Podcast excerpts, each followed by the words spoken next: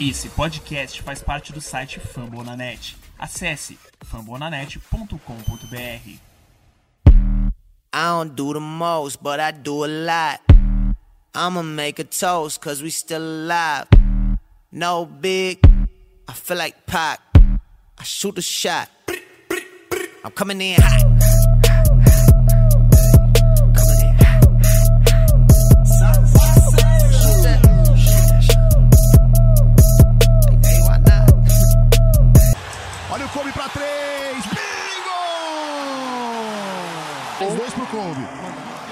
Bota a bola na mão dele. 60 não dá tempo. 53, aí o Kobe. Força o tiro. Bingo! Kobe pra virar o jogo! Kobe Bryant vira o jogo pro Los Angeles Lakers a 31 segundos do final. E aí, galera? Um bom dia, uma boa tarde, uma boa noite, seja lá a hora que você esteja ouvindo o nosso podcast. Um momento para os fãs do basquete, num todo, que alguns podem ter crescido assistindo ele, outros podem ter começado um pouco tarde a acompanhar o basquete, mas ao mesmo tempo sim conhecer quem foi o Kobe Bryant. É, iniciamos esse podcast de número 15 em homenagem a ele, sua família e as pessoas que vieram ao falecimento nesse acidente trágico que pegou todos nós de surpresa. Vamos estar homenageando aí o que a gente pode estar fazendo pelo que esse cara fez pelo basquete, pelo esporte. É, todo mundo sabia a trajetória dele. Eu, como torcedor do Golden State, admirava muito ele em quadra. Então a gente decidiu estar homenageando ele hoje nesse podcast, sua filha, Giana. A gente vai estar analisando os três últimos jogos do Golden State também, mas a gente vai dedicar o maior tempo que a gente puder para essa homenagem. Vamos ter áudios de torcedores dos Lakers é, contando como o significado do Kobe Bryant na vida deles. A gente vai ter como os nossos participantes aqui que já vão se apresentar também dizendo algo que eles têm como sentimento do Kobe, um lance favorito, um jogo favorito, o que representa o Kobe na vida deles, porque esse cara foi mais do que no basquete, ele foi no, no esporte geral. Então, vamos começar esse podcast com a apresentação dos nossos convidados do podcast de número 15. Muito triste, infelizmente. É, pode se apresentar aí, Anderson. Boa noite, bom dia. É, eu sou o Anderson, né? Como o Léo falou, Jordan pro BR. A gente vai estar aí fazendo, dando uma homenagem ao Kobe aí, porque essa lenda e todo mundo que se acidentou. Vamos que vamos. Certo. Também estamos com o Abraão. E aí, galera, é, estamos aqui em mais uma edição. Um dia triste, né? Muito triste. A morte de uma lenda e de sua filha. É, é até difícil achar palavras para definir esse momento. É uma semana triste. Vai ser uma temporada triste da NBA até o fim, porque provavelmente teremos tributos em todos os jogos até o final da temporada, pois com certeza eu, um dos maiores do esporte, um dos maiores de todos os esportes. É, você vê a comoção de todo mundo, de muita gente. É, Kobe era uma pessoa sensacional dentro e fora da quadra. Foi, é um dos responsáveis. Eu gostar de basquete, por eu estar aqui hoje, porque se não fosse ele lá atrás, provavelmente eu não seria um fã da NBA, porque eu sou torcedor do Warriors, mas acima de tudo eu sou um fã da NBA, um fã do basquete. E com certeza é um momento muito difícil para todos nós. É isso. E também estamos aqui com o representante da bancada feminina, com a Letícia. Oi, pessoal, mais uma vez aqui gravando, principalmente para honrar esse agora, essa legenda que o Kobe foi, além da que ele foi. E é isso. Estamos com o Clebão, Clebão voltando aí, participar do nosso podcast. Pode se apresentar, Clebão. É, boa noite, galera. É, ontem foi um dia muito triste, né? Pra, em esporte em geral, né? Porque ele era um ícone, um cara que foi um, um dos maiores, se não o maior dominante né, da sua era. E o que vai sobrar pra gente vai ser o seu legado, né? É isso. Exatamente. E estamos com o Wellington, com o pai do Barba. E aí, pessoal? É um dia muito difícil hoje. É... Todo o nosso, nosso amor aí, nosso carinho para a família do Kobe da Gigi, né, que tinham com certeza um futuro muito promissor. E por tudo que o Kobe fez pelo esporte, esse cara uma lenda. E fico muito feliz aí pela união que a comunidade da NBA demonstrou nesse, nesses últimos dias. E é isso aí. Um abraço a todos aí. É isso, então essa é a bancada do nosso podcast número 15. Eu, como apresentador, Leonardo do perfil Filho de Steph Curry, vou passar um pouquinho da pauta para vocês, pessoal que está ouvindo a gente. Primeiro a gente vai analisar os últimos três jogos do Golden State contra os Blazers, Jazz e Indiana. E depois vamos estar tá indo para as partes de homenagem ao Kobe, tá? É... Vamos começar com a análise do jogo dos Blazers com a Letícia. A Letícia pode estar falando aí do, dessa derrota aí no overtime, na prorrogação. O time jogou bem, pontuamos bem, tivemos jogadores com vários de, de dois números, mas infelizmente acabamos perdendo a hegemonia de ganhar do, do Portland Trail Blazers. Então pode estar falando aí, Letícia, que você achou do jogo, sua análise pra gente aí e pros nossos ouvintes. É, o jogo contra os Blazers foi um jogo bem assim, eu pelo menos, e acho que algumas pessoas também, acho que até tinha comentado no outro podcast, que era um jogo que a gente tinha esperança de ganhar, né? De ser mais uma vitória, tudo. Mas. E o jogo enganou bastante, né? É... Os Warriors não teve uma. Não, não foi aquele jogo muito bom, mas ele conseguiu dominar, conseguiu ficar ganhando até o quarto, quarto tempo. E faltando 15 segundos praticamente, o 15 não, né? No, meio, no, no último quarto, o Golden State Warriors entregou bastante, então o Blazers conseguiu é, empatar, passava, mas ficava naquela e ainda conseguia ganhar.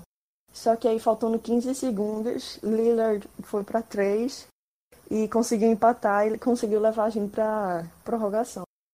Em si foi um jogo que é, o Pascoal, o Burks e o, o Dilow jogaram bastante bem.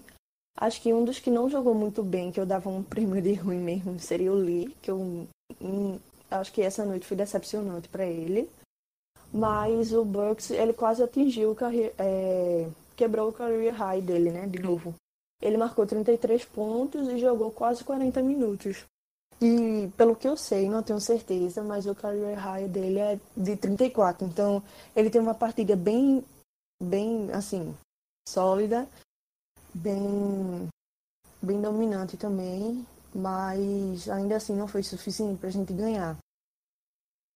E, é, no, no geral, assim, o time não teve um FG de 3 pontos consideravelmente bom foram nove bolas de 36, ou seja, não foi, não considero isso suficiente assim, mas de alguma forma que você assistindo o jogo assim, você percebia que ele ainda conseguia dominar. Ficava ganhando, ganhando, ganhando e no último quarto entregou totalmente ao ponto de ir para a prorrogação. E aí quando chegou na prorrogação, toda aquela aquele desespero porque geralmente não ganhamos né, na prorrogação. É difícil ganhar, principalmente com um time desses. Mas o, o time fez tudo o que ele faz de melhor durante essa temporada, né? Entregou e perdeu. E quando chegou na prorrogação, teve até aquela chance, faltando um minuto, a gente estava ganhando, tinha aquela esperança realmente de estar tá ganhando, ou seja, iludiu totalmente a Domination para quando chegar no último segundo ele vai e Lillard for three de novo consegue ganhar e virar o jogo. E aí o jogo terminou em 129 a 124. E também é, nessa jogada, nesse jogo, o Jordan Poole também jogou consideravelmente bem, marcando 9 pontos, e o Chris também, com 14 pontos. Foi uma jogada bem, assim, não foi aquele jogo legal de assistir. Eu acho que a defesa não estava boa, acho que não foi um jogo bem consistente, mas iludiu bastante e ainda perdeu no final. Mas continua, né? A saga que continua do tanque, vamos lá. E outra coisa também, o Colin Stein, ele jogou muito bem, esqueci até de comentar isso. Ele jogou muito bem. Acho que nesses últimos jogos dele, ele jogou com muita garra, assim, com muita força, porque foi impressionante, assim, ele durante a partida. Certo, é, eu ia até perguntar isso para você, que realmente o Stein mostrou nesses últimos jogos uma evolução muito grande, tanto na parte defensiva como ofensiva. Ele ter feito 12 pontos num jogo difícil, não é um jogo fácil jogar contra os Blazers. Mas eu tenho uma pergunta para você. É meio que um meme. O Damian Lee fingiu ser um bom jogador para ganhar o contrato e depois agora tá sendo esse ameba ou é só uma fase ruim mesmo? É, é difícil. Hum, eu acho que. Calma, repete por favor a pergunta. Tipo assim, o pessoal na timeline começou a dizer que o Damian Lee estava fingindo ser um bom jogador para ganhar contrato e depois que ele ganhou o contrato ele começou a jogar mal. É isso ou você acredita ainda nele? Ah, é porque cortou, eu não tinha conseguido, eu achei que estava falando do Stein. Mas eu acho que é mentira isso, totalmente. Porque, assim, o Lee, ele tava jogando muito bem tudo, mas todos os jogadores praticamente tinham um seu altos e baixos, né? Dessa vez ele realmente não jogou muito bem, mas se ele continuar se esforçando tudo, tem vários outros fatores também, né? Pode ter afetado ele durante o jogo, tudo, e a gente não sabe. Mas eu não acho que ele estava jogando bem só para ganhar. Óbvio que, na verdade, assim, eu acho que ele estava jogando bem sim para continuar com o contrato nos Warriors, mas eu não acho que agora que ele conseguiu o contrato dele, ele vai cagar, não. Sabe? Pode ter vários uhum. fatores, tipo, ele pode estar tá frustrado, como o Kier falou na entrevista, que os jogadores estavam muito decepcionados, frustrados com eles mesmos. Podia ter jogado ruim mesmo, natural. Enfim. Mas eu acho que próximos jogos aí ele vem bem consistente mesmo, normal. Certo, é, e o Golden State de novo mostrando a sua defensência na parte defensiva. Vamos para o próximo jogo, mais uma derrota, porque torcer por Warriors só tem derrota.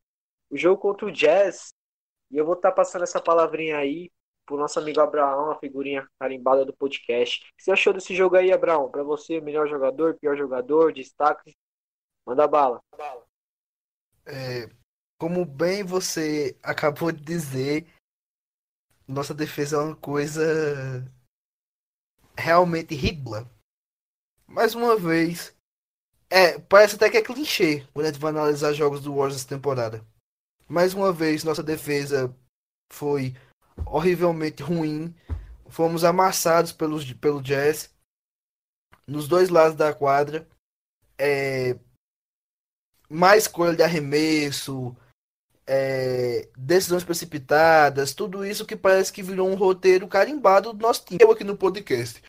É carimbado que a gente vai ter uma defesa ruim, vamos selecionar mal os arremessos, vamos tomar decisões precipitadas, vamos cometer muitos turnovers. Parece que isso virou figurinha carimbada. É, a gente tomou 129 pontos. Chutamos só 39,9% nos arremessos de quadra. E o Tá chutou 53% dos arremessos de quadra. É, nosso time pegou somente 38 rebotes combinados. E o Tá pegou 56 rebotes. Só é, Rudy Gobert pegou 15 rebotes que seria basicamente 40% dos rebotes do nosso time, para ver o tamanho da disparidade que foi no jogo. E quando você tem um FG pior, pega menos rebotes e comete mais turnovers, é impossível vencer na NBA assim. E mais uma vez isso se, se repetiu com o nosso time. É, para mim, o melhor da partida foi de Low, com 26 pontos e 3 assistências, novamente comandando o time. E o pior da, da partida foi Jermon Green. É inadmissível que um jogador desse, desse nível, desse pique, que a gente sempre espera mais, porque ele sempre entregou mais, é, jogue 25 minutos, faça 5 pontos, pegue quatro rebotes e dê duas assistências. É, tudo bem que ele nunca foi um jogador de pontuar muito, de ter 15 pontos por, por, por jogo, a média dele é de 10. Mas sem Curry, sem Thompson, a gente espera sempre que ele tenha um. Ele tenha mais volume de jogo, pontue mais, pegue mais rebotes, dê mais assistências. E isso não está acontecendo. Realmente, Green vem me decepcionando muito. E destacar também a péssima partida de Jordan Poole. 0 de 6. É... Não vou dizer que voltou ao normal, porque eu sou uma pessoa muito paciente com o Poole e costumo criticar os críticos dele, porque é um cara que chegou agora na NBA e eu vejo que a gente deva ter uma paciência maior com ele, porque ele está assumindo responsabilidades que normalmente ele não assumiria. E destacar uma boa partida de, de Spelman, que fez 12 pontos e já no Gambás Time, quando o jogo estava perdido, foi a grata surpresa do nosso time. Certo, Abraão. Agora a gente, antes de a gente estar tá passando a bola pro Clebão para analisar o jogo de Diana, eu gostaria de perguntar pro Adin se ele tem algo a dizer sobre essa declaração do Abraão sobre o Jorge Poole. Ah, cara, eu acho que ele disse. Ele foi falou certo. O Poole. Ele é normal que ele vai oscilar. Eu, eu depois, no último eu até falei que eu não esperava que ele fizesse vários jogos absurdos de 20 pontos ou 20 e poucos pontos e de 15, que é normal todo rookie. Ainda mais um rookie que é pique alta, como ele, é pique 28, não é um rookie rookie top 10. Então, é normal que ele vá fazer jogos piores e outros jogos ele joga melhor. Então acho que é normal. Certo. A, a ideia de tentar implantar uma, uma treta não deu certo, rapaziada. Agora vamos com o Clebão pro último jogo de análise, que foi o jogo contra a Indiana. Mais uma derrota. O Clebão foi o guerreiro aí que ficou acordado assistindo o jogo até tarde. O que você pode dizer desse jogo aí, Clebão? Bom, é... esse jogo aí foi mais um apático, né? Que, que a gente começou. A gente começou. Acho que tá, a gente tava fazendo 12 a 5, 15 a 5, alguma coisa assim no começo do, do primeiro quarto. E e daí, quando eles pediram timeout, é, a gente poderia pensar que o time conseguiria manter a vantagem, que o time iria conseguir, pelo menos, é, ter uma boa resposta é, deles. Mas acabou que os caras viraram o jogo e é, no halftime a gente a gente estava perdendo por 16 pontos. Então, depois disso, é, a gente conseguiu retomar um pouco, mas ficou oscilando né, nesse quesito. E teve uma parte do jogo em si que, que eu gostei bastante, que é, naquele momento parecia que a, que a gente ia conseguir alguma resposta, que foi, é, se não me engano, foi duas ou três bolas seguidas do, do Jordan Poole e uma é, contestado no, no ato do arremesso que, que acho que tirou a vantagem para 5 ou 6 pontos. Mas depois daquilo ali, veio mais um overtime, um, mais um timeout do Indiana Pacers e a gente caiu de produção. É, acho que os, os, destaques da partida foi o D'Angelo Russell, que fez 37 pontos, né? É, e o Glenn Robinson, que fez 18. Mas o é, queria, já que vocês comentaram sobre o Pulho, eu queria também destacar um pouco sobre ele, que apesar de ter feito um jogo ruim é, no jogo anterior, ele fez um jogo com nove pontos. Tipo, não, não é muito, mas é, do, do, que a gente vinha vendo dele anteriormente, eu acho que foi um, um jogo bem, bem parâmetro assim, para para a gente ver como que ele vai sair nos próximos jogos. Inclusive, acho que ele voltou bem da, da G-League. E o Marquis Chris, né, que, que tentou ajudar ali no começo de jogo, que fez, se não me engano, ele terminou o halftime com 8 pontos e terminou a partida com 13 pontos. E o Damian Lee, que terminou a partida com 2 pontos, né? Foi bem abaixo do que a gente espera. É, eu acho que também faltou é, encaixar a defesa ali, que não é possível que um time que quer ganhar, toma 33 pontos do TJ Rahim, né? E o McConnell, né, que, que no final da partida ali ele colocou o Boeing quase que no bolso, né? Porque ele fez duas jogadas que basicamente decidiu a partida. É, é isso, minha análise. Mas, o Adins, tem algo a falar sobre esse jogo aí, mano? Pode estar tá falando algum feedback. Cara, então, eu até comentei no Twitter no outro dia que o logo depois do jogo, quando o Poole voltou da D-League e voltou melhor, que eu tinha falado que o Steve Kerr meio que entendeu como que usar o Poole nessa temporada, né? Nessa primeira temporada de que ele não vai jogar 30 minutos e vai ser aquele jogador que vai fazer muitos pontos, mas ele é aquele jogador que chega do banco, faz muitos pontos, muitos pontos, muitos pontos em pouco tempo, incendeia o jogo e ali fica do time, sabe? É que nem como se fosse, é como se fosse um mini Curry que o Curry quando fazia, quando o Curry fazia isso quando os times estavam voltando no jogo, ele ia lá e mandava umas duas bolas de três e acabava com sugava a alma do time. Então, várias vezes o Puli chega no jogo, faz umas duas bolas de três, só que como os horas nessa temporada a gente não tem quem dá continuidade, então morre nisso. Tanto que no jogo dos, desse último jogo, ele chegou, fez as, fez as duas, fez duas bolas seguidas no, no final do jogo já. Trouxe o jogo, acho que foi para 7 ou 10 pontos, mas depois o, o jogo desandou e a gente perdeu do mesmo jeito. Mas acho que é interessante, porque fica a próxima temporada quando a gente tiver um Curry, um Clay, um time mais conciso, a gente, o pool vindo do banco, fazendo esses, esses pontos aí e a galera dando continuidade, acho que é importante para para quando a gente precisar de, um, de, uma, de uma pontuação vindo do banco, algo como o Quinn Cook fazia na temporada passada. Então acho que ele tem mostrado aí que tem melhorado o jogo dele, tem tem ele tem de vez em quando ele dá uns arremessos ruins ainda, mas ele tem mostrado aí que tá aprendendo com, com o tempo. É, eu ia até comentar sobre isso, mano, que desde o início eu acho que eu tinha comentado com você. E eu acho que um papel perfeito pro Poli seria o que o Cook fazia na, nos últimos anos de Golden State Warriors.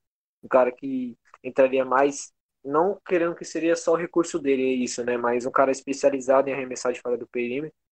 Fora que com ele em quadra, precisando da bola de três, abriria mais espaço para outros jogadores, ou até mesmo para ele estar tá recebendo livre, porque o Cook recebia muita bola livre para chutar de fora do perímetro. Então eu acho que se ele tá podendo fazer isso, se o Steve Kerr conseguir tá colocando ele para fazer esse tipo de ação dentro de quadra, seria muito bom. Galera, terminando a parte de análise dos jogos, a gente vai começar com as nossas homenagens pro Kobe. É, todo mundo aqui vai ter uma parte para estar tá falando aí que o Kobe significou na vida de cada um, jogos preferidos do Kobe, algum lance preferido. Mas antes de tudo isso, é, eu queria estar tá, basicamente passando o, as homenagens que os jogadores do Golden State Warriors fizeram ao decorrer do, dos dias, das horas, algum tipo de lembrança pelo que o Kobe significou na vida deles. Vamos começar pelo Puli. O Puli, é, ele basicamente postou uma foto com a seguinte legenda: Você foi enviado aqui como profeta para impactar tantas vidas, além do basquete. Descanse bem. Bem, para quem não sabe, bem, para quem não sabe, é um dos nomes do Kobe. E junto com essa legenda ele colocou uma foto ilustrando o número 8 e o número 24 do Kobe. Número aí que ele usou na sua carreira pelos Los Angeles Lakers. E também ele postou uma foto escrita é, em paz, Gigi uma foto que tinha o Kobe junto com a Giana. Aí o Eric Pascal postou o Hip, Kobe Gigi, uma foto do Kobe com a Giana. E a nossa, nossa amada franquia Golden State Warriors postou a seguinte legenda. Ficamos incrivelmente tristes e chocados ao saber da morte trágica de Kobe Bryant e sua filha Giana, hoje cedo. Nossos pensamentos e orações estão com a família Bryant e as organizações Lakers. E com a assimilando com a legenda fotos do Kobe Bryant ao decorrer da, dos anos com alguns jogadores do Golden State, Steph Curry, Klay Thompson, Damon Green, Steve Kerr. O Curry, o Curry também prestou mais de uma homenagem, né? Kobe no seu Instagram postou uma foto com a seguinte legenda: Um monte de perguntas a se fazer. Nossa fé está sendo testada. Tudo que eu posso dizer é obrigado. Que você e Gianna descansem em paz. Eu acho que deve ter sido muito difícil pro Curry ter encontrado palavras, né, cara, pra tá é, descrevendo essa singela homenagem que ele fez, tirou do seu tempo para fazer pro Kobe, né, mano? Porque realmente você via que, que o Curry era muito. se espelhava muito também no Kobe, né? E fora isso, ele colocou a foto de perfil dele do Twitter e da capa com o Kobe Bryant em momentos dele pela NBA. Também teve o D-Low, o D-Low, pra quem não sabe, ele jogou, na época que ele jogou nos Lakers, ele jogou junto com o Kobe, e ele postou a seguinte legenda. Te vi mais de perto, do... aprendi mais do que poderia em tão pouco tempo. E fiz mais perguntas do que nunca. Me encontro ouvindo um pouco de conselhos que você já me deu. E várias fotos, de uma das fotos é eles jogando juntos no, no Lakers, naquela época. E também tivemos o Damon Green para estar tá finalizando essas postagens dos jogadores do Golden State e ele simplesmente postou essa legenda. Eu esperei, esperei com esperança que esse sonho ruim iria acabar e nunca tive que fazer esse poste. Esperando que alguém ia que não era falasse que foi você naquele helicóptero. Com eles, como que todos inicialmente pensavam. Eu fui dormir no sofá em... ontem enquanto eles falavam de você na TV. Eu pensei em acordar e a história teria sumido. Apenas para acordar para mais detalhes de, ter, de você ter sumido. Kobe, agradeço por ter sido esse ser e essa pessoa que tu és. O irmão mais velho que tu eras, não só para mim, mas para muitos outros. Você deixou um legado que nunca será esquecido. Perdemos um dos bons. Vou continuar a orar pela família Bryant assim como todas as outras famílias afetadas por essa terrível tragédia. E uma foto deles no All-Star Game, que o Draymond Green jogou junto com o Kobe e tem uma foto junto com ele. É, quando o Draymond Green cita isso que o Kobe era um irmão mais velho, vai ter, vai, vai até da fala do LeBron, né? Que o LeBron, em umas entrevistas, ele diz que sempre foi o irmão mais novo do Kobe, o Kobe sempre tratou ele como irmão mais novo, sempre foi o exemplo, sempre deu conselho. Então essa foi uma das homenagens que os jogadores do Golden State Warriors fizeram. É, pode ter sido mais gente, acho que o Clay se pronunciou ainda, até o próprio Kevin Durant com certeza vai se pronunciar em algum momento. Mas a gente conseguiu estar tá pegando esses momentos aí para estar tá compartilhando aqui. Agora eu vou abrir espaço para os nossos companheiros aqui de podcast estar tá falando um pouquinho sobre o que o Kobe representou na vida deles, algum lance preferido, algum jogo, a gente vai estar tá finalizando com alguns áudios de torcedores do Lakers. A gente tem algum tipo de contato, seja, amigos, perfis de Twitter, para estar tá finalizando e esses últimos dias terríveis aí, né? Pro esporte, pro basquete, pro fã de basquete, pra família Bryant, pra família das pessoas que estavam envolvidas nesse acidente. Então, em ordem, eu vou começar pelo Anderson. Anderson, pode estar tá falando aí sobre esse acontecimento que infelizmente levou a vida do nosso camisa 8 e 24. Então, né, na hora que isso aconteceu, eu tava no Twitter, tava no Twitter até no momento de descontração, né? Tava tendo uma, uma discussão lá entre o Polícia NBA e o Smallball BR, que ele tava reclamando que tinha sido preso e falou que ia denunciar, não sei o que lá. Aí tava todo mundo, o pessoal, aí tava, eu tava olhando a galera, tipo, zoando, rindo lá, com os mobile falando que queria denunciar, ia banir, mandar banir, não sei o que lá.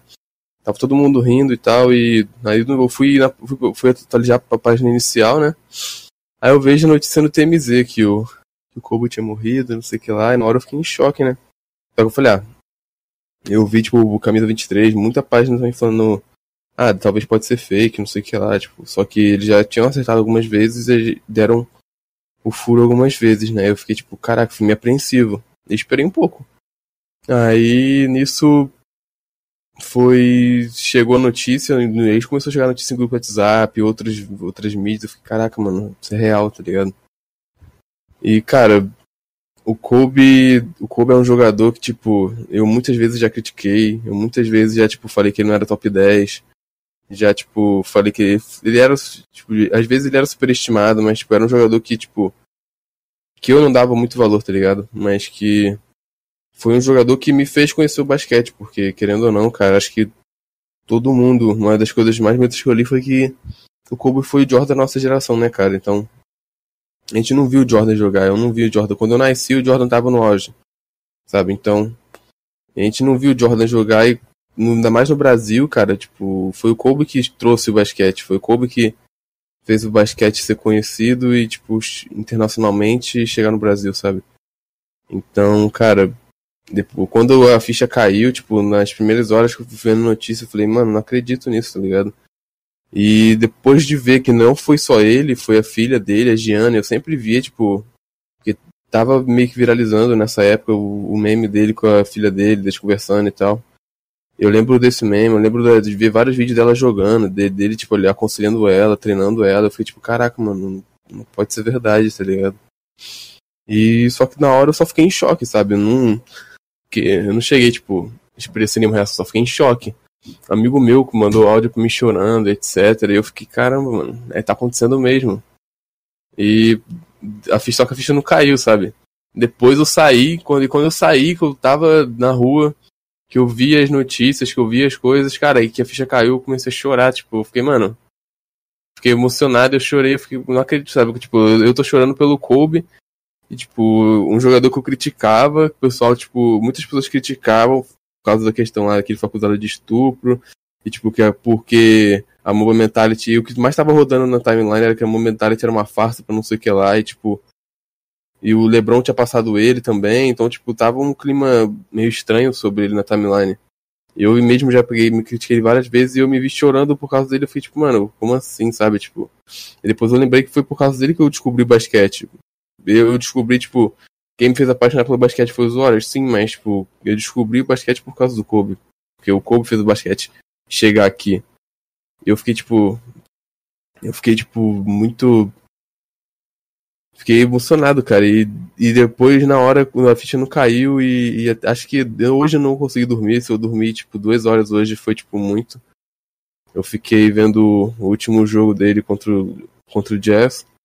E, cara, acho que até agora, até agora, eu tô até, até parei de entrar um pouco no Twitter e nas redes sociais, porque tá, tá tenso, tá tenso pra todo mundo. E acho que meu lance favorito do Kobe, cara, foi até o, foi eu não vi o Kobe no auge, né, cara? Eu não, quando eu peguei, eu peguei quando eu vi o Kobe no auge, eu era bem casual, eu via bem pouco. Quando eu comecei a acompanhar mesmo, ele já tinha sofrido a lesão no tendão de Aquiles e mas eu lembro que eu vi o último jogo dele. E eu lembro que eu abri duas abas na internet, eu tava vendo o último jogo dele e vendo o jogo dos Warriors, que era o jogo do recorde de 73 vitórias. E, mano, ele, cara, no último jogo dele, cara, ver ele, tipo, mano, Acho que ele tinha 36, cara. Não sei quantos anos ele tinha. Acho que era 36 ou 37, não lembro.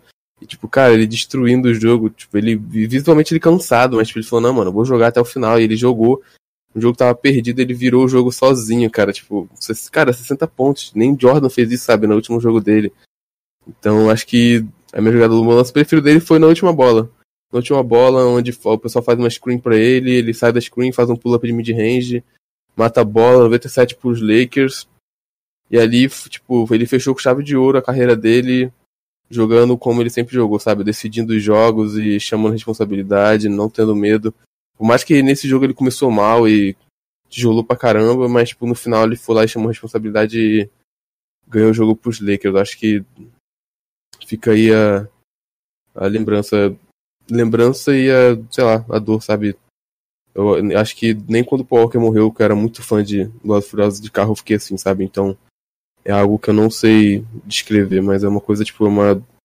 Eu fico triste por ele, pela família dele, pela filha dele que tinha um potencial muito grande, pela outra família que morreu junto no acidente e tinha, teve filho que ficou órfão, o, o treinador de beisebol também que era uma lenda na, no beisebol no nível do colégio, então, cara, eu, eu fiquei eu fico muito triste e a gente espera aí seguir em frente nos próximos dias. Mas vai ser como o Abraão disse, vai ser uma temporada bem triste. A gente espera que. Eu já falei no Twitter essa temporada torcendo pro Lakers, vou ser Laker Nation e Kobe top 2. Eu espero muito que o Lakers seja campeão para ser pelo menos um gesto simplório de uma homenagem pro. Que não, não vai não ser o suficiente, mas pelo menos vai ser uma pequena homenagem que acho que o Lakers vai poder fazer pro Kobe. É isso. E para você, Wellington, e aí a carreira do Kobe Bryant, momentos felizes que ele passou para todo fã de esporte, para fã de basquete. Você tem aí de lembranças, o seu momento favorito, seja ele em quadro, algum lance específico. A gente tá falando aí pra gente. Sim, então, vou falar do clube de modo mais geral, assim. É, ontem eu acabei dormindo durante a tarde, né? Tipo, dormi umas três horas. E eu acordei com um áudio de uma de uma pessoa muito especial, assim, que gostava muito do Kobe, que tipo, pra mim a, a fã número um pra, que eu conheço, que é pessoa que mais gosta do Kobe que eu já conheci na vida. E, cara, quando eu ouvi os áudios, eu fiquei meio em choque, né? Pensei que tinha acontecido alguma coisa com ela. E. E, tipo, sabe quando você fica em choque, você para, você não sabe o que fazer? Foi mais ou menos isso. Até que eu comecei a ver as coisas, é, que estava acontecendo. É, e assim, é, é bem triste, cara, porque é um cara que a gente cresceu assistindo, sabe? E não só pelo Kobe, muito pelo Kobe, mas acho que tanto quando Kobe é pela Gigi e todas as outras pessoas que, que se foram nesse, nesse acidente. E é, eu já não sou um garoto, né? Tenho, tô fazendo 26 anos. E eu sempre costumei ver o Kobe, assim, bem quando eu comecei a assistir a NBA, eu costumava ver o Kobe como o Ronaldinho, sabe, do basquete. Os dois são showmen. E a irreverência que eles têm, a forma de jogar é, é muito diferente de todos. E só quem viu esses dois no auge que vai entender o que eu tô falando. É, tem um comercial da Nike para a Copa de 2010 que o Kobe faz né, imita o Ronaldinho fazendo hang loose lá, dando essa sambadinha. E isso é sensacional, cara. É uma, uma coisa que me marcou. Vai fazer 10 anos que isso já aconteceu. E acho que desde pequeno o Kobe já sofreu muita pressão é, por ser filho de um jogador profissional, né? O pai dele jogava é, profissionalmente. Isso acabou fazendo ele zerar alguns, jo alguns jogos quando ele era criança. Então ele aprendeu a lidar com essa pressão. Foi um cara que deu a volta por cima. Isso foi lento para ele, sabe? Então eu vou lembrar sempre dessa reverência, do carisma, do foco, daquele sorriso que ele tinha, que não aparecia na hora do jogo, né? O sorriso só aparecia quando o jogo estava parado, porque para ele o jogo era sem risadinha. O foco era total, a mentalidade mamba era total. E eu sempre vejo um documentário do YouTube que é chamado O Preço da Grandeza, né? Que o, o, o Kobe relata todo esse crescimento, é, essa, essa, essa, essa mentalidade que ele tem. E eu assisti ontem de novo e eu comecei a ver outras coisas que eu não tinha visto antes, não tinha percebido antes. Né, que no caso que ele, ele, ele é, reforça que ele precisava treinar duas vezes mais tá sempre um passo à frente. Se o cara chegasse assim, ele tinha que chegar a quatro e meia seria isso que o cara fosse embora. Então, eu aprendi muito assistindo o Kobe, tipo, desde que eu conheci. É, e absorvi, né? Aprendi mesmo, cresci junto. E só que eles aí, pra quem tá ouvindo, é, buscar ser sua melhor versão todos os dias, cara. Porque a vida é um sopro mesmo. Não tem como, a gente tá aqui e amanhã já não sabe. Então, que a gente seja melhor. Vamos viver mais, amar mais, sabe, menos. Porque o mundo precisa de mais ódio, já tá cheio de mais.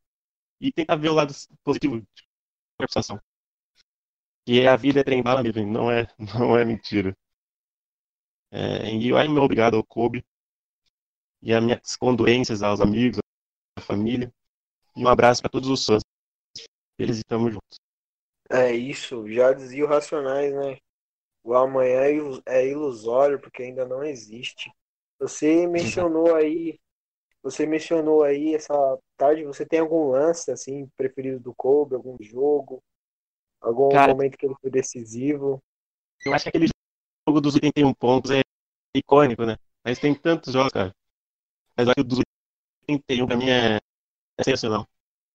E a despedida que ele deixou 60 também, né? Então o cara se despediu deixando 60, 60 pontos em jogo.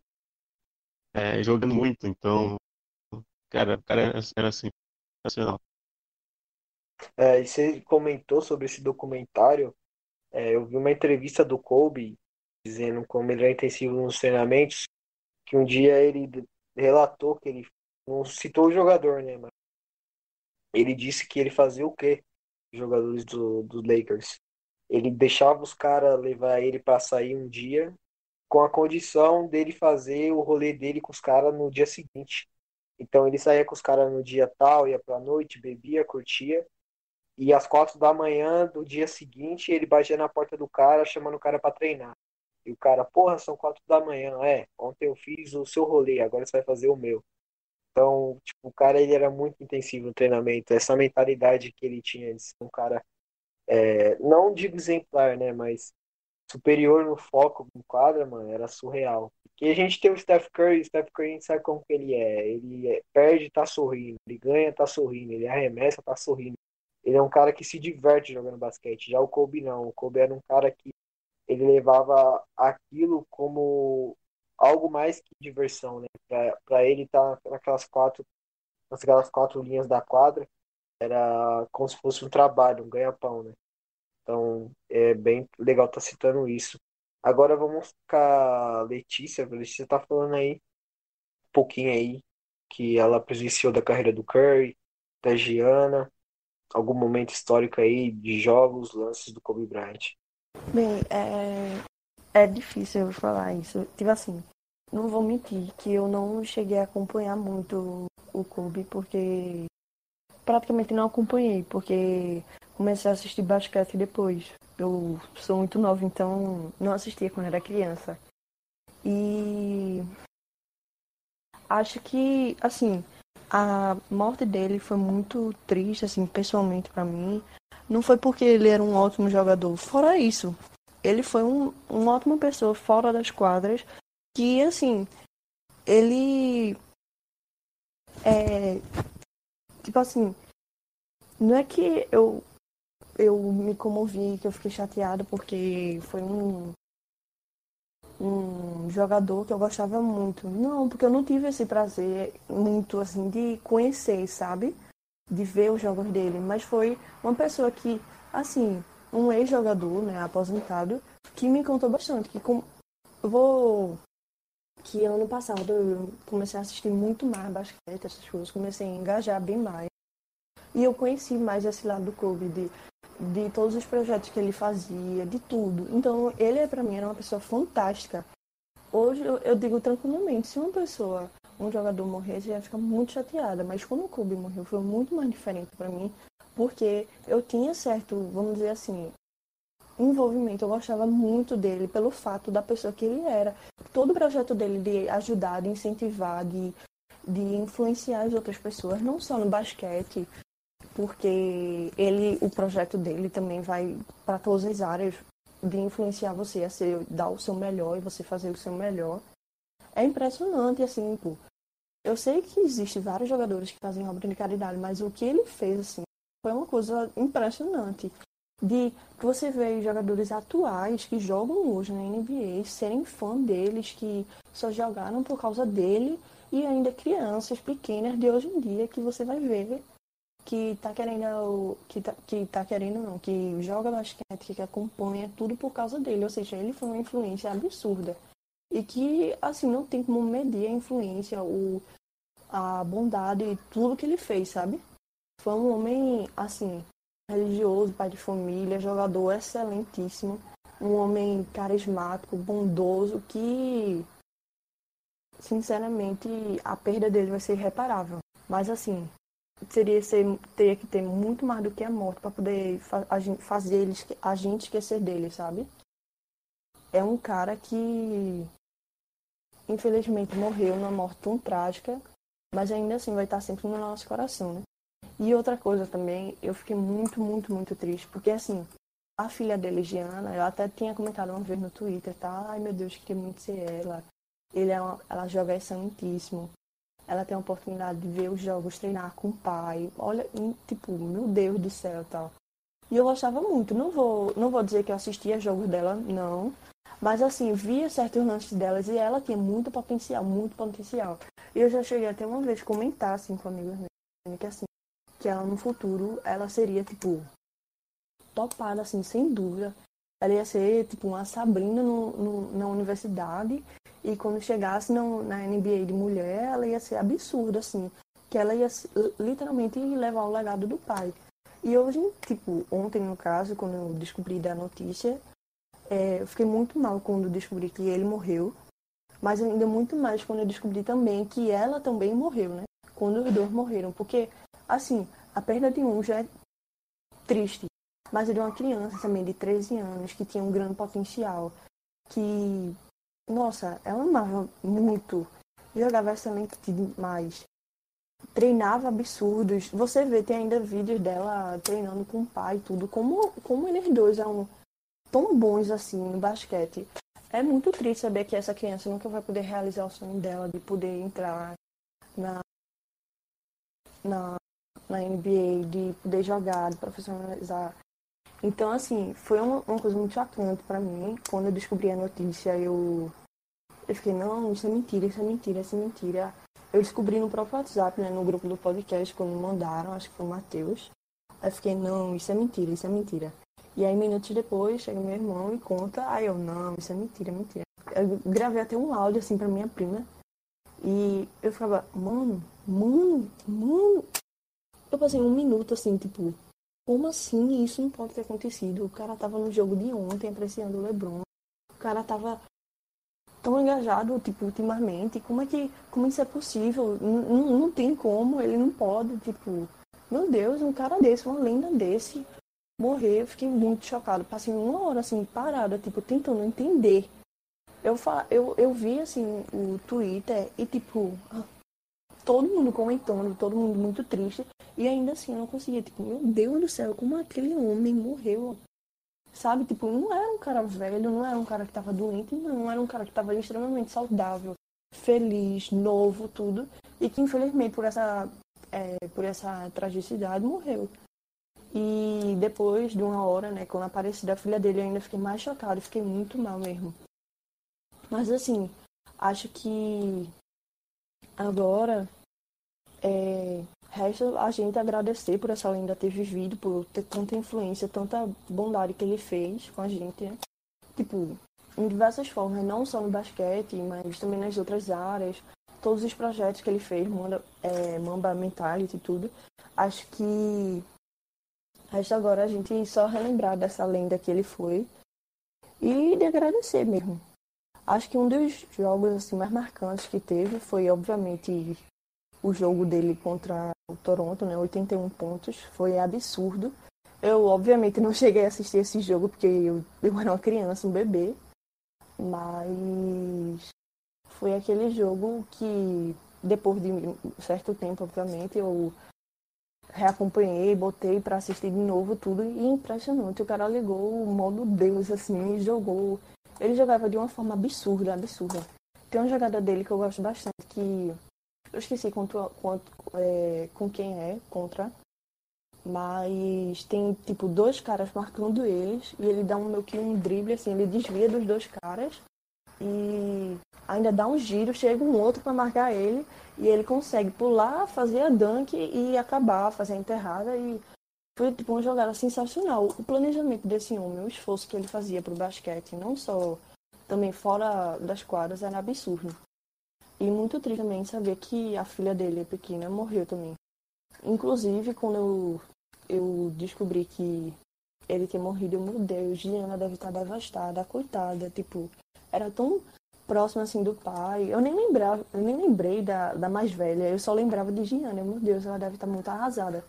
Porque assim, era uma, era uma menina que eu esperava muito, muito mesmo, que quando chegasse no, é, na NBA ela ingressasse, fosse um sucesso assim, e queria muito poder acompanhar ela no futuro.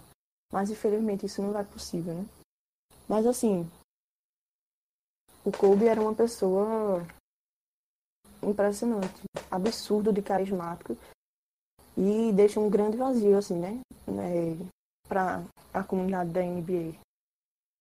Muito triste. É isso, e foi até bom você estar tá ressaltando os projetos sociais que ele tinha, Eu acho que o Kobe ele foi muito grande em quadra, mas eu acho que ele foi o maior ainda fora dela. Sobre esse Kobe mentality, jogadores da liga iam treinar com ele depois da aposentadoria. No programa que ele tinha, tinha vídeos do LeBron James, Kevin Durant, próprio James Harden treinando com ele nesse Mamba Mentality, ele instruindo os jogadores, dando dicas. Paul George, por exemplo, aparece no vídeo, Chris Paul. É, então o cara realmente ele era um cara fora de série na NBA, né? Porque é aquilo, você se aposenta, você tem as glórias do que você conquistou, mas você tem o apreço dos jogadores é maior ainda. E sobre a Giana, eu acho que todo mundo queria, né, ter esse momento de poder acompanhar como que foi a carreira dela quando ela atingisse certa idade, terminasse os estudos e focaria mais no basquete, né? Porque o Kobe Bryant mesmo disse que ele queria que fizesse a filha dele ser jogadora de basquete, era um dos sonhos dele. Tanto que ele, das todas as irmãs dele, todas as irmãs dela, ela é, ela é a que mais pratica, ela é mais que se dedica. E todas as vezes ela ia assistir jogos com ele, é meio que era meio que uma companheira dele, né? Então vamos estar tá passando a palavra agora pro Abraão. Ele está dizendo aí um pouquinho o que significa o Curry aí na, na vida dele, os jogos que ele assistiu, os momentos que ficou marcado. Eu não fui um dos mais amantes dele, fanático, pelo contrário, eu critiquei bastante. Como o Anderson falou, para mim ele não é top 10 da NBA como o melhor. Que fique bem claro isso, para mim eu listo 10 jogadores que foram melhores do que ele. E eu criticava muito a forma que ele dele jogar e tal. Só que eu tenho que reconhecer também que se não fosse por causa dele, eu não teria visto a NBA, eu não assistiria a NBA. Porque foi ele, foi Paul Pierce, foi Kevin Garnett, foi, foi Rajon Rondon, foi Paul Gasol, foi eles que me, me excitaram a assistir a NBA. É, nos duelos épicos de Lakers e Celtics, 2008, 2010. E isso me cativou a ver NBA. Eu sou um fanático da NBA hoje muito por conta dele. É, Kobe é um cara extremamente conhecido no mundo todo. É, eu costumo dizer que a franquia Los Angeles Lakers é a franquia mais conhecida do mundo e Kobe fez, faz parte disso. Foi ele que tornou a franquia mundial é, até quem não assiste NBA conhecia Kobe Bryant, conhecia os Los Angeles Lakers. E foi por aí o caminho que eu cheguei para me assistir a NBA. Então, mesmo sendo um crítico da forma que ele jogava e não sendo um dos mais amantes fãs dele, mas eu tenho que reconhecer isso. E a morte dele me deixou extremamente triste. Eu tava ontem vendo o Pro Bowl, aí eu entrei no Twitter, vi que Everaldo Marques tinha retweetado a notícia da TMZ. Aí foi o momento de chorar, de tentar consolar alguns amigos torcedores do Lakers que eu tenho, porque o Lakers para ele é quase uma entidade. É, e na esperança ainda de não ser verdade. Mas logo após o que postou que realmente ele tinha falecido, e para nós, amantes da NBA, sabemos que quando o Onde posta é lei, aí a tristeza realmente veio à tona. E foi um momento de reflexão, um momento de lembrar de todo dos grandes momentos do que ele tinha feito pelo basquete, de agradecer por eu assistir basquete a ele e e lembrar também de como Kobe era gigante fora de quadra. É, você vendo todas as homenagens, é, os maiores jogadores de futebol, é, futebol americano, vôlei, basquete em geral, óbvio, né? Vi também homenagem de Galvão Bueno e de várias e várias e várias e várias personalidades do esporte mundial que eram fã do cara, porque o cara, ele realmente é um dos maiores de todos os esportes é realmente uma coisa impressionante o tamanho desse cara.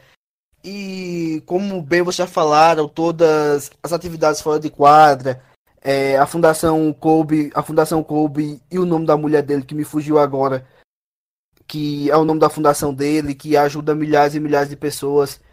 E realmente é uma coisa, é uma foi um dia tá sendo um dia muito triste. E como eu falei no início do podcast, a temporada da NBA perdeu o brilho.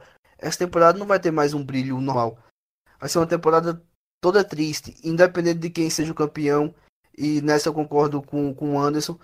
Eu não vou torcer pro Lakers, porque não. Não vai descer pro Lakers, mas se eles campeões lá no, na, no jogo sério, tá, que essa foi para o Kobe, com certeza não vou estar triste. Eu vou estar feliz vou estar aplaudindo.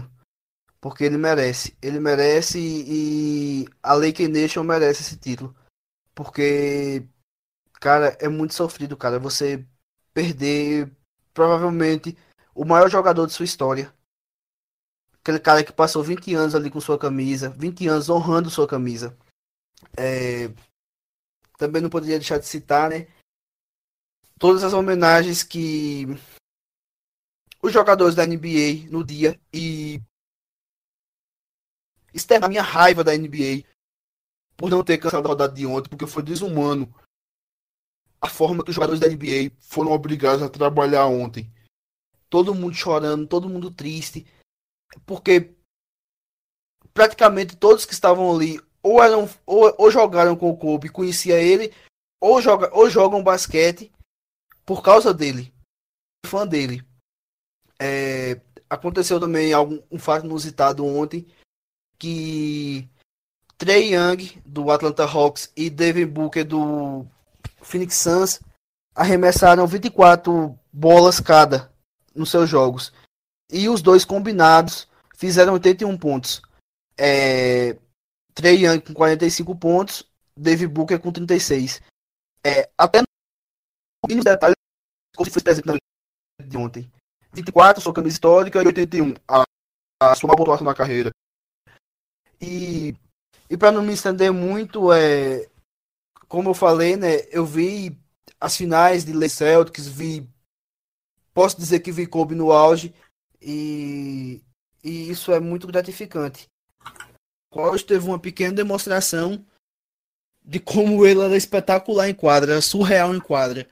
Quando no último dele, ele marcou 60 pontos, arremessou 50 bolas, que era o jogo dele, ele deu uma demonstração, uma pequena demonstração para as pessoas lembrarem o que era Kobe Bryant. As filhas dele, na ocasião, até falaram que, pai, a gente nunca te viu jogar assim, porque quem acompanha a NBA sabe que os últimos anos da carreira dele foram sofríveis. Ele teve uma lesão no tendão e realmente o nível tinha decaído muito. Mas naquele último jogo, naquele último jogo contra o Utah, ele mostrou, ele deu uma pequena demonstração para todo o NBA de quem era Kobe Bryant, das pessoas que tinham esquecido quem era Kobe Bryant. E é, o meu lance favorito dele é até um lance bobo, foi um lance no All-Star Game de 2011, é, onde ele estava representando o Oeste, né, jogou a vida toda nos Lakers, representando o Oeste. Ele duncou na cabeça de LeBron James, LeBron representando o Leste. É, e essa cena marcou muito porque era uma passagem de bastão. Era sair da década que Kobe tinha ganho cinco títulos e vinha para a década que LeBron ia ser tricampeão, tri-MVP das finais e tri-MVP da temporada regular. Então era uma, uma mudança de bastão. E foi uma jogada que me impactou muito porque, pô, velho, os dois maiores jogadores que eu vi, os dois maiores da década. E realmente lembrar, lembrar daquele, daquela Duck, lembrar disso hoje machuca muito. Então é isso. É. Vamos estar tá indo com o Clebão pra gente finalizar antes de soltar os áudios aí dos torcedores dos Lakers, do Kobe Bryant. Pode dizer aí pra gente, Clebão, que você acompanhou um pouco da carreira do Kobe, com momentos marcantes e o sentimento que fica. É, foi difícil na hora, viu? Porque eu, eu, eu fiquei sabendo da, da morte dele é, um pouco, algum, acho que uma hora depois, mais ou menos. É, eu estava num, num jogo de futebol, de futebol americano e, e me veio me veio a notícia assim que a gente terminou de que de que ele tinha morrido, né? Eu falei, cara, como? Como assim? Não é possível, se eu não me engano. E fui passando, daí eu fui olhar, né? É, que, se realmente era verdade e tal. E eu acabei vendo que realmente era era, era verdade que o Woj tinha postado, né? E que, que ele havia saído, que ele, que ele havia morrido. E, tipo, sabe quando dá tela azul, que você, tipo, não entende o que tá acontecendo, porque, porque tipo, como, como eu falei na, na abertura do, do pod, é, ele liderou uma era, né, uma, uma década, uma década inteira praticamente, e perdeu um dos, um dos heróis, vamos dizer assim, da, da década, é, é muito assustador, né, porque ele, ele não só representava uma era pro, tanto para os torcedores do Lakers como do todo o basquete em geral, como para torcedores de todos os esportes, né? Uma comparação pífia, mas que eu acho que faz algum sentido. Olhava para a NBA, para o basquete é, da, da época, você, você via quem? Você, você via ele, você via LeBron e você via Michael Jordan. Então, é basicamente um torcedor de basquete é pensar em futebol. Eles vão pensar em Pelé, Messi Cristiano Ronaldo, né?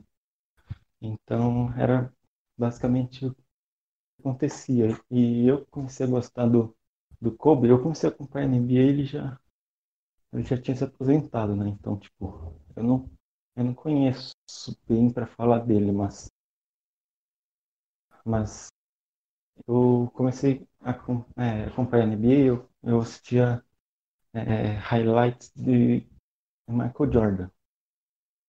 E nesses highlights, é, mu muitas das vezes, tinha, tinha, tinha alguns highlights é, comparando é, Kobe com Michael Jordan. E que, que eu falei, bom, deixa eu dar uma chance e ver é, como que, que era esse Kobe. E realmente ele, ele, ele jogava muito parecido com, com o Michael Jordan, né?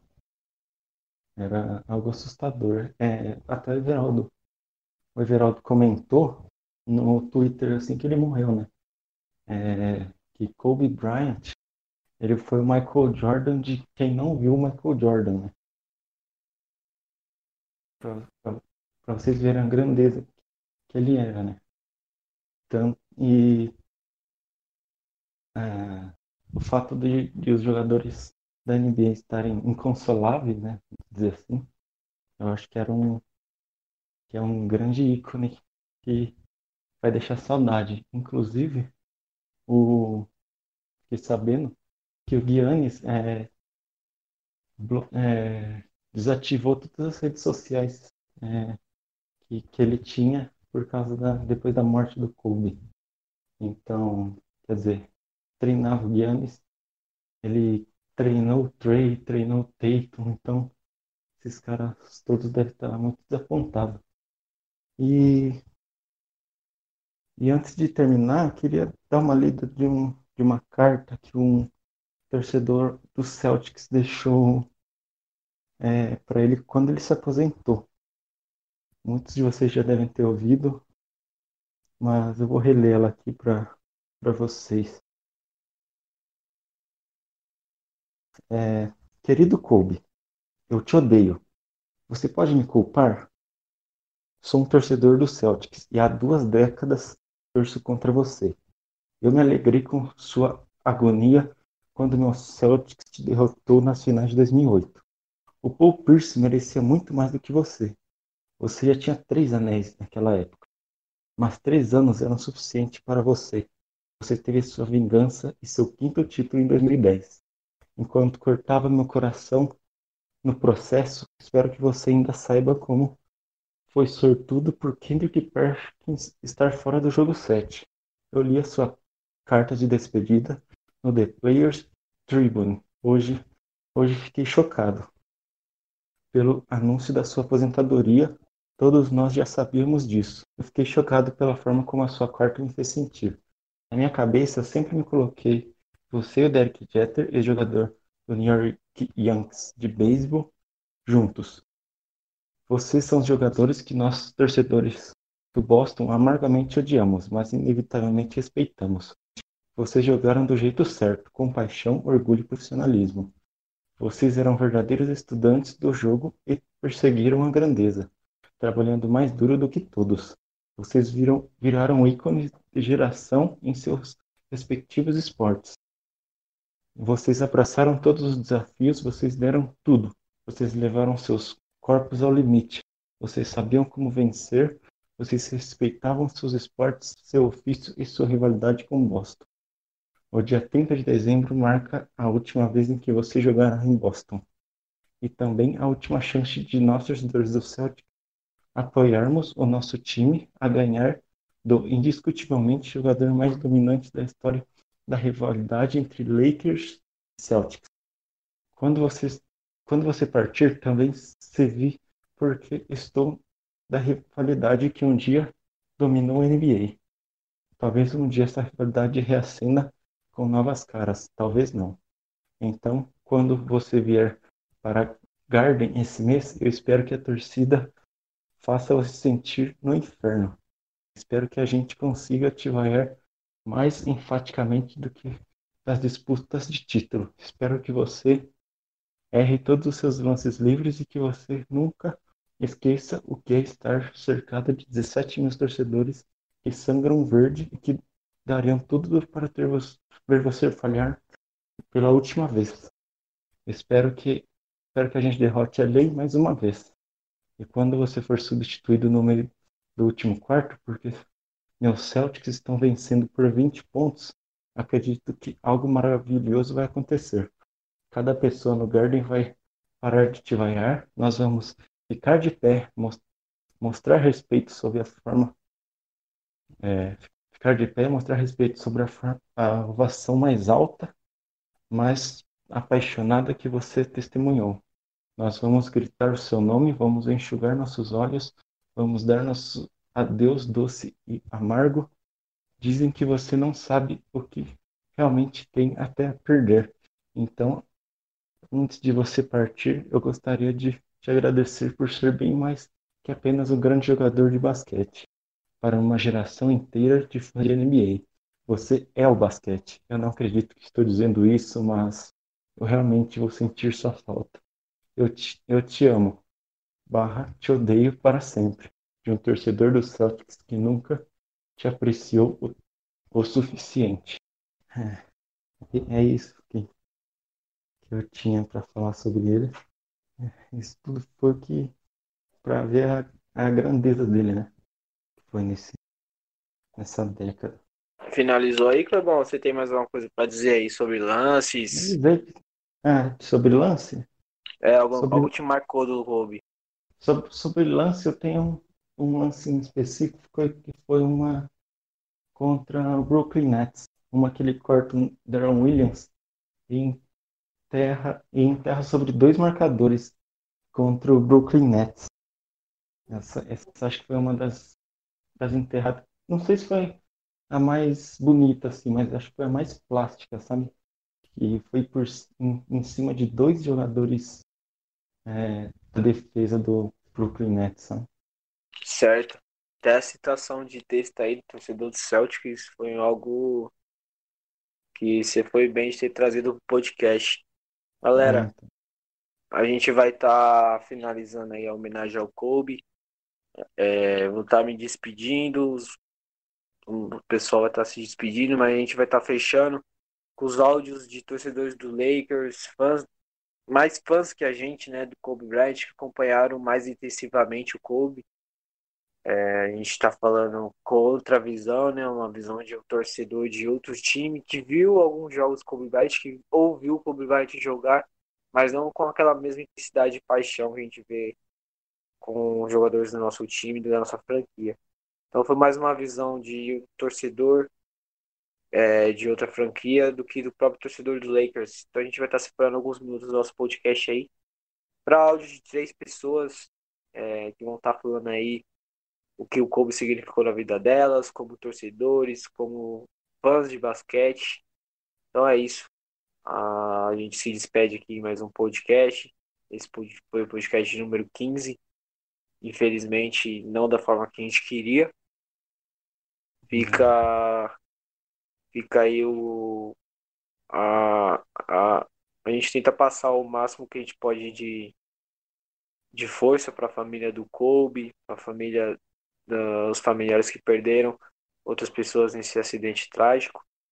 É, ter muita força nesse momento. Aos fãs de, dos Lakers, aos fãs de NBA.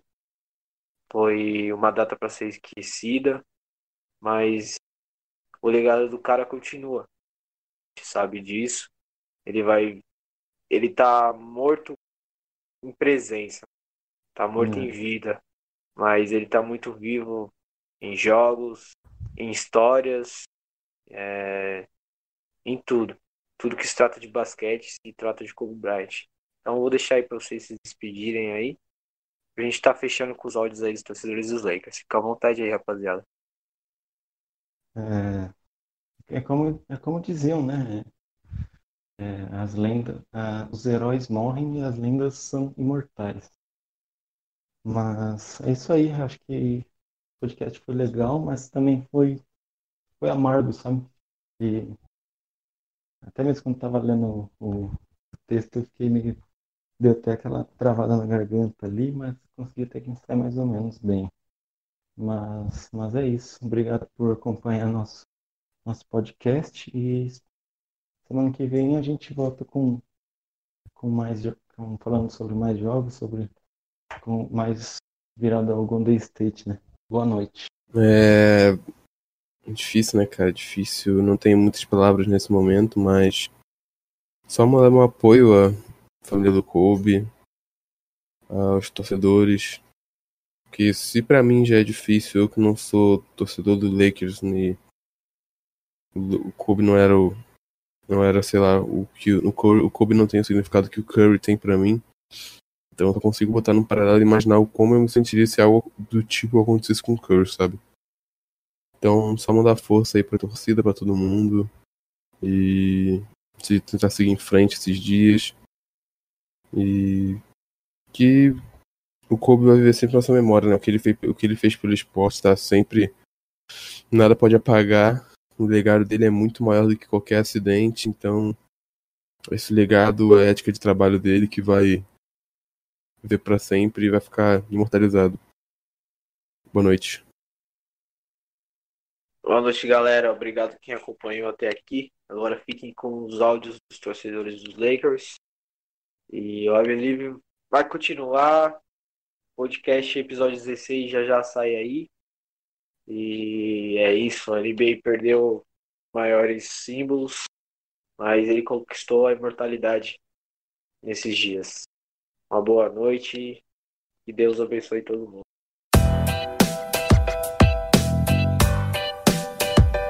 Oi meninos, boa noite, tudo bem? É, agradeço a oportunidade né, de, de poder participar de alguma forma do podcast. Já escutei um que o Eli um dia mandou para mim e é muito bom poder fazer parte desse momento, né? Que é uma homenagem a um cara sensacional, né? Sem palavras. Bom, eu vou falar algumas palavras agora para ele. Vou mandar um outro áudio para isso, tá? O que falar sobre Kobe Bean Bryant? Mano, a gente tá falando aqui de um dos maiores jogadores de basquete do mundo, né? Pra mim, foi o maior de todos. Pelo menos foi o que eu vi jogar, né? Então vai ser muito difícil alguém superar. E nem o LeBron, que eu admiro demais também. Eu sinto o amor que eu sentia pelo Kobe é uma coisa assim inexplicável. Não sei se pela idade que eu tinha, pela motivação, porque era tudo muito novo para mim, né? E eu via ele jogando e eu via a história dele e eu ficava, meu Deus, sabe?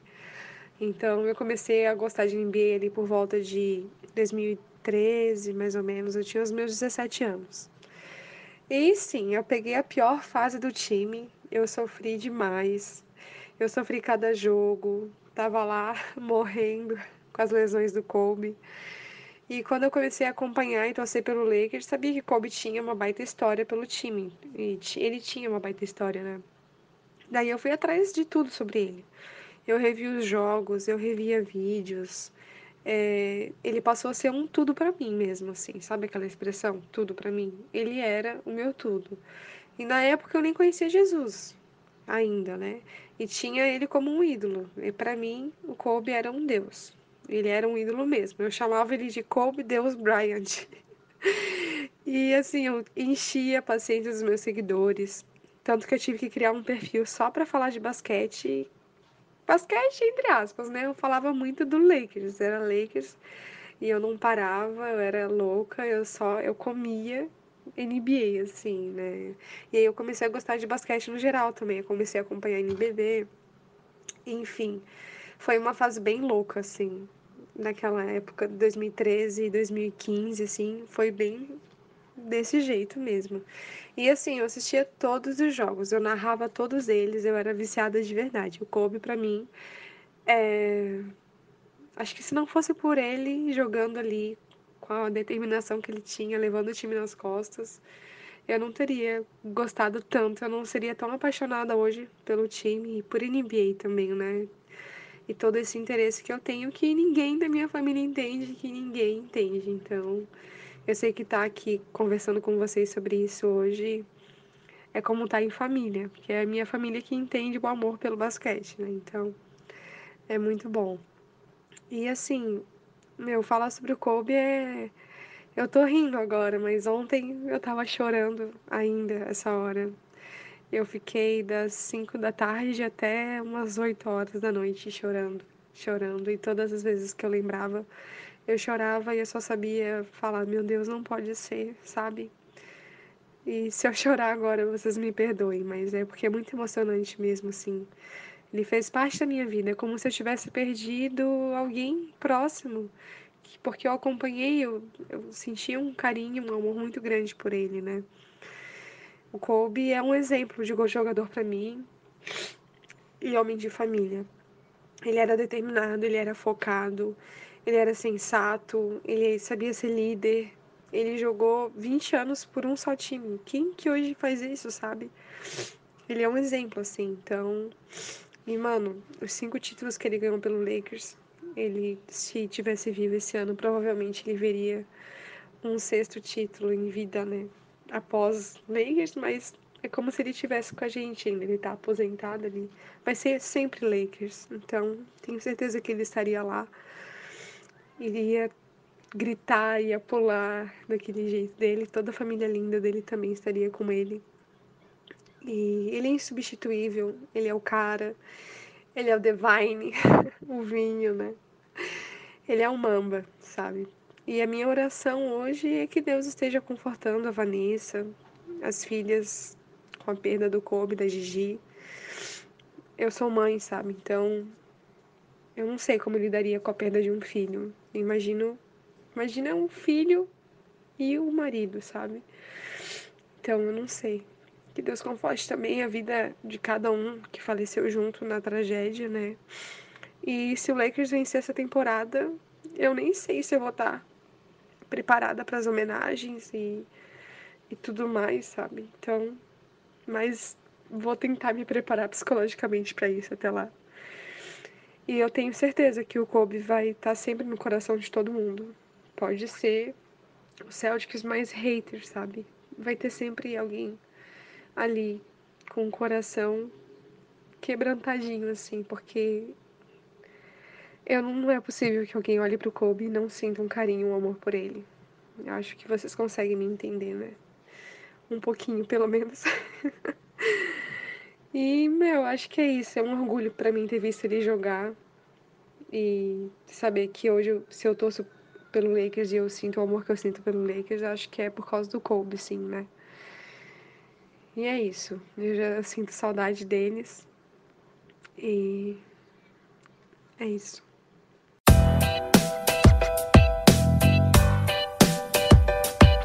Salve, salve galera, beleza? Quem está falando aqui é o Leandro do canal dos 3BR, torcedor fanático do Los Angeles Lakers e fanzaço do Kobe. Foi um golpe duríssimo a trágica perda do Kobe na tarde de ontem.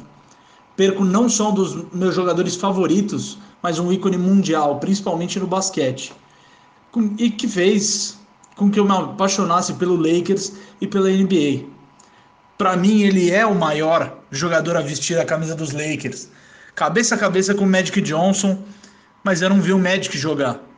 Então eu posso falar com propriedade que ele foi o maior jogador que eu assisti jogar no auge. Eu não vi o Michael Jordan jogando no, durante a carreira inteira, eu acompanhei somente o finalzinho da carreira dele, isso é muito pouco para compará-lo. O Kobe para mim ele tem um significado muito grande por ser torcedor dos Lakers e ter sofrido muito com os, com os bons e maus momentos do time durante toda a carreira. Podemos dividir a trajetória dele na NBA em duas partes. A primeira, óbvio, Kobe Shaq e os primeiros títulos juntos com outros grandes jogadores que poderiam ter sido muitos mais se não fosse pela briga de ego das estrelas, fechando a história do número 8.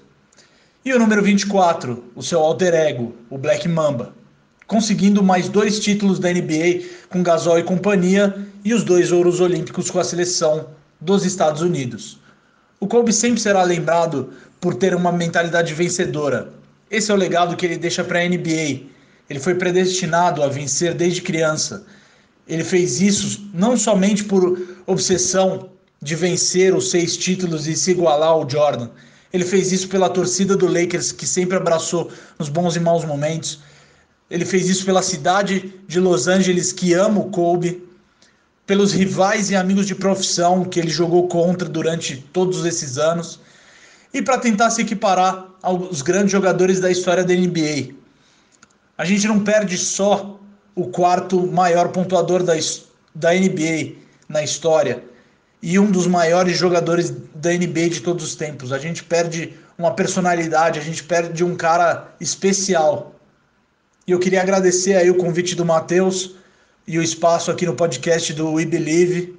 Brigadão aí, abraço a todos. E Kobe, muito obrigado por tudo.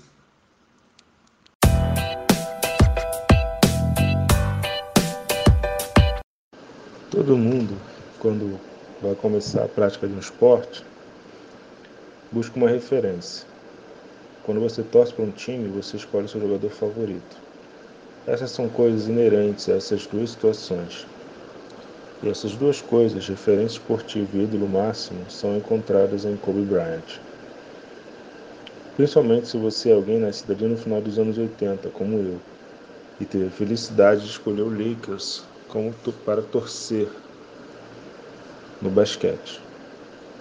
Quando recebi essa trágica, maldita, indescritível notícia, me veio à mente o que representa Kobe Bryant e peguei viajando para os anos 2000, quando meu amor iniciado com Magic finalmente desabrochou com a chegada de sua estrela maior. Kobe não era o cara desde que surgiu. Tinha um tal de Shaquille O'Neal, que tinha ainda mais protagonismo, mas em nada isso diminui o talento raro que estávamos vendo surgir. Não se compara aquele time fantástico. Fazer de tudo que era possível a um garoto que não tinha muitas condições que não tinha muitas condições poderia fazer para acompanhar o seu time e seu ídolo. Assistir aos jogos da TV aberta, que eram raros.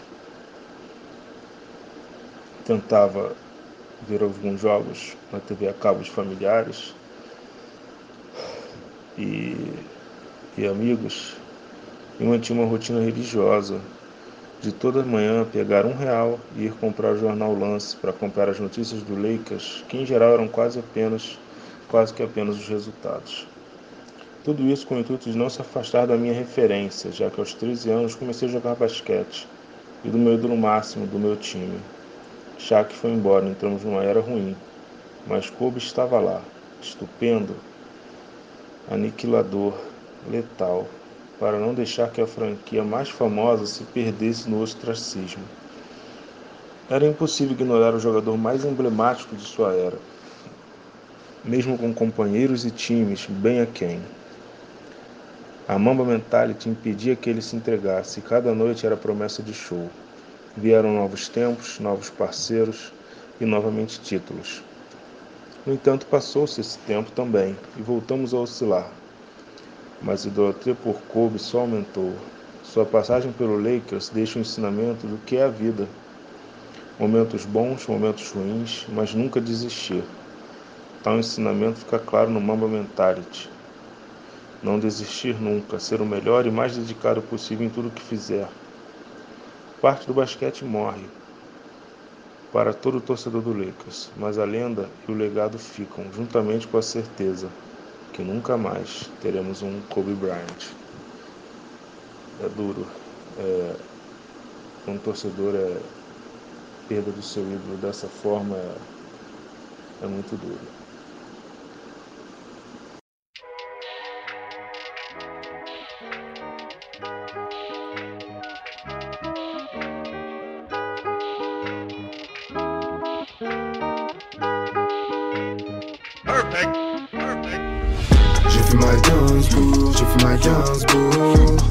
Toujours à la bourre, toujours à la bourre. C'est pour la selle, je pète une chevaux Des photos m'appellent